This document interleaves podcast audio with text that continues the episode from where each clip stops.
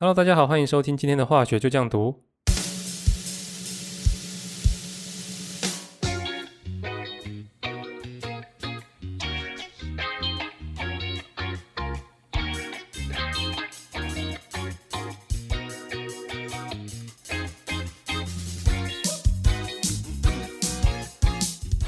在大概上上个礼拜留言区的地方，听众在许愿池那边留言说，希望可以听到有机相关的内容，这样可以反复听、重复的听，把内容记起来。好，那上礼拜我在回答的时候就说在做啊，哪次不做？好，所以这礼拜嘿嘿，有机就跑出来了。那有机化学算是我非常想做的主题，但又是我非常害怕做的主题。很想做的原因呢，主要是以前我在研究所的时候就是念有机化学的相关的，但是害怕做的主题呢，就是在高中的时候要讲有机化学，大部分都只能把它拿来当做记忆跟背诵的科目，甚至我可以说，在呃以前学的时候，有机化学就是被大家认为非常像文科的一个部分，而确实它在考试的面向来讲。有机化学又是几乎每年都会出现的主题，几乎啦，我那时候是几乎每年都出现，但现在不知道，现在应该也是吧，因为有机化学它占了蛮大的一个篇幅在学习化学的过程当中，那它又是属于有备有分的那一种类型，那我觉得学习有机化学没有什么捷径，它就有点像是电话号码，就是你常打一组电话号码，打久了你就会无形中把它记下来，就是这种味道，所以嗯，没有什么。呃，看个一两次就可以把它理解起来了，没有这回事。那以前我在考研究所的时候，那时候去补习，那补习班的老师他就说，学习有机最忌讳的就是眼高手低，就是你一直看，一直看，但是你都不下去写，就你不下去写，你就完全没办法把呃有机的内容记在脑袋里面。因为你在看的时候，常常都会一时之间觉得，哎，我好像理解了，我好像记起来了，但是你真的实际手写下去，要反映出你脑袋东西的时候，你就发现什么东西都写不出来。所以切记，如果你看多了、听多了，你还是要下场写哦。你下场写才会知道到底这个东西有没有进到你的脑袋里面。那有机它又是一种呃很需要整合的，它东西很多很杂，它有很多的反应，它有很多的名词定义。但是它在某一个时间点把资料库累积多了之后，点就会变成线，线就会变成面，它是这样子的感觉啊。那我们大概就把心法的部分做一个前情提要，后面我想到有什么，我就再把它补充进来。那我们今天从最基础的部分开始讲起，我们从原子的键结。有机化学的探讨范围呢，是先从碳氢键开始。我们具有碳氢键的分子化合物才会把它讨论进来。所以你看，像一氧化碳、二氧化碳、碳酸、碳酸盐、金属的碳化物，这些一般都不会把它算作是有机的范畴。那有机化学既然它研究的对象是碳跟氢的化学，那我们就不能不了解碳跟氢它们之间的键结模式。我们知道碳的键结数是四，那氢的键结数是一，所以它们形成键结的时候，碳在中心往外延伸四只手，那氢呢就是接在这个上面。那最简单的分子叫做甲烷 CH 四。那我们再把碳数稍微增加一点，我们把它增加成两个碳，增加成两个碳的时候，两个碳原子中间会形成一个键结，这个时候每一个碳原子都剩下三个键结数，总共它就可以连接六个氢原子。所以它就变成 C2H6。如果我们再往外延伸一个碳呢，你就会发现到这个时候三个碳原子中间都形成一条键结，但是呢，中间的那个碳原子啊，它往左往右都各有一个碳，所以中间的碳原子只剩下两个键结数，而左右两个端点的碳原子呢，它们各还有三个键结数。所以如果最后我把氢补满的话，它就会形成 C3H8 的丙烷。啊，所以从这样的观察呢，我们好像就可以慢慢找出一个规律，就是碳跟氢它们个数的一个规律。当我们有 n 个碳原子的时候，每一个碳原子都至少可以接两个氢，所以目前是二 n 个氢原子哦。但是在端点的两个碳原子啊，它们都可以再各自接一个氢出去，所以你就会变成二 n 加二个氢。所以它的通式叫做 CnH 二 n 加二。哦，这个是我们在讲到烷类的通式，就是每个碳碳之间都是以单键连接的时候。它的氢原子该有多少的数目？可是碳原子跟碳原子之间，它们连接的关系不一定只能用单键，它也可以用双键来连接。那双键会怎么影响到氢原子的个数呢？我们从乙烷变成乙烯的例子来讲啊，乙烯呢，它们两个碳原子之间形成双键，所以它们两个碳原子各自都只剩下两个键结数可以连接氢原子，所以乙烯的化学式叫做 C2H4。所以从 C2H6 变成 C2H4，你发现当你要形成一个双键的时候，代价就是要扣掉两个氢，你要拿两个氢来换一个双键啊。所以如果说回到我们刚刚的通式来讲哦，CnH2n 加二是烷类的，就是碳碳之间全部都是单键的。当我要形成一个双键的时候，它就会变成 CnH2n，你会发现那个加二不见，因为它扣二了，形成一个双键的代价。如果你要形成两个双键的话呢，就是 CnH2n 减二。再减四就是再多一个双键，哦，以此类推。所以当这个观念有的时候三键就一定难不倒你。三键的话呢，它就是在碳跟碳之间形成了三个键结。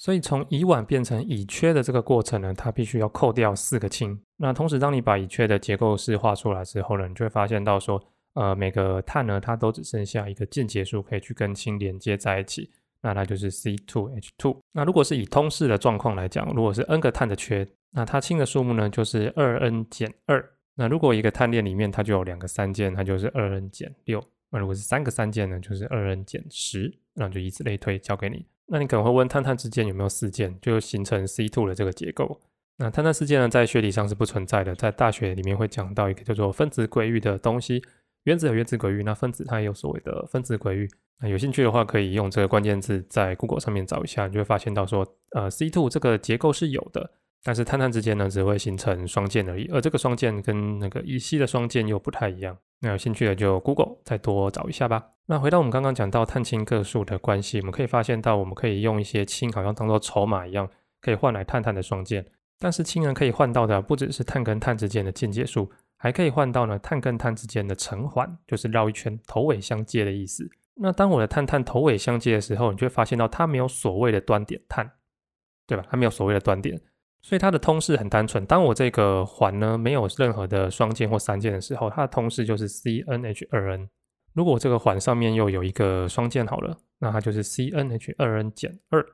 所以你发现它的通式呢跟硒跟缺它们是有机会重叠的。所以当我们在看一个化学式的时候，假设我们拿到一个碳氢化物，我们可以单就碳氢化物的化学式来猜它的结构可能会有什么东西。比如说，你拿到一个 COH 十二的结构，你马上知道它是 CnH2n 的状况，所以它一定是一个烷类，它没有任何的硒，没有缺，它也没有成环的一个状况。那如果我拿到的是 COH 十呢？这时候它就有两个可能性嘛，它有可能是形成环变成环物烷，或者是说形成了戊烯。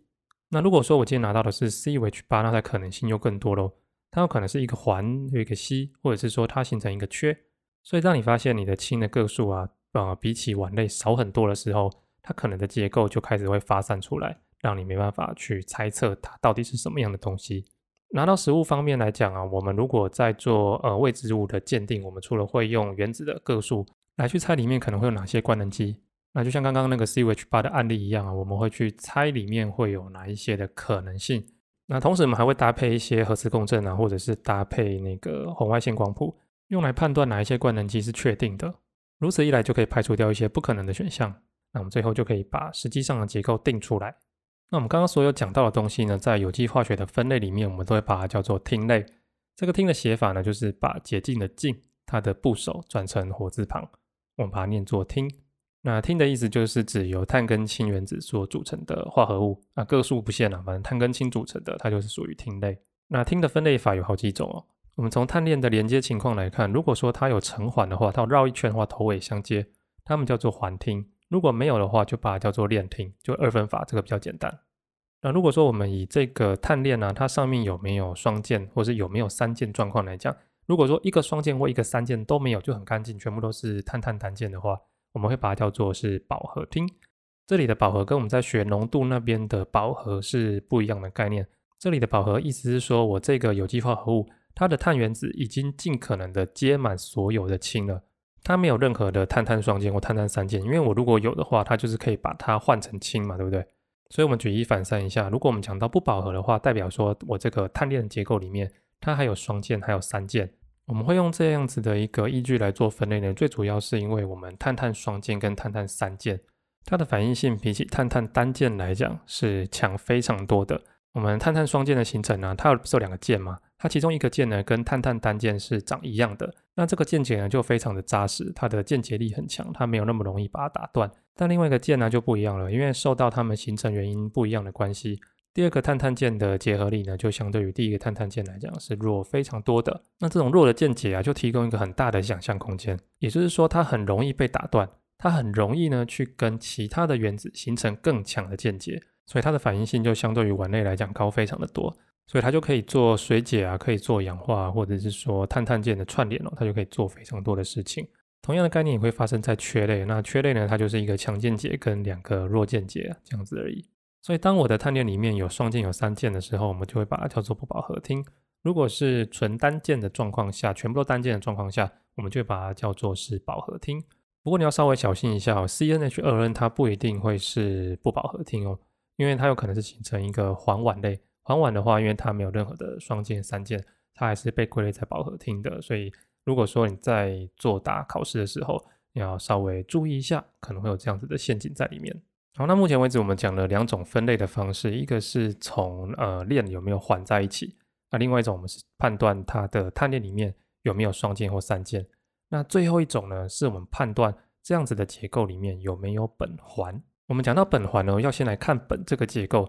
苯的化学式是 C6H6，那你看到它结构式的话，你可以看到它是一个六碳形成一个环，在这个六圆环里面呢，塞了三个双键。那这时候呢，每一个碳都只剩下一只手往外接一个氢，这是一个非常特别的结构。我们刚刚不是讲到碳碳双键，它是一个非常具有反应性的化学结构，但是在苯环却出现一个很特别的例子。当我把三个碳碳双键呢，用苯环的形式这样头尾串联起来之后，它居然会提供一个额外的稳定性。导致我们刚刚讲到的什么氧化反应呢？还有什么水解反应呢？都没有办法去把这个碳碳双键拆掉。我们可以从维基百科上面的数据看到，一个双键呢，碳碳双键我们要把它氢化之后，就是把它加氢。每一组碳碳双键预计都可以放出二八到三十千卡的能量。那三个碳碳双键呢，它应该会有八十五点八千卡的热量被放出来。可是当我对苯做氢化的时候，却只有四十九点八千卡的能量被放出来。等于说它比预期的这个能量啊还要低了三十六千卡这么多，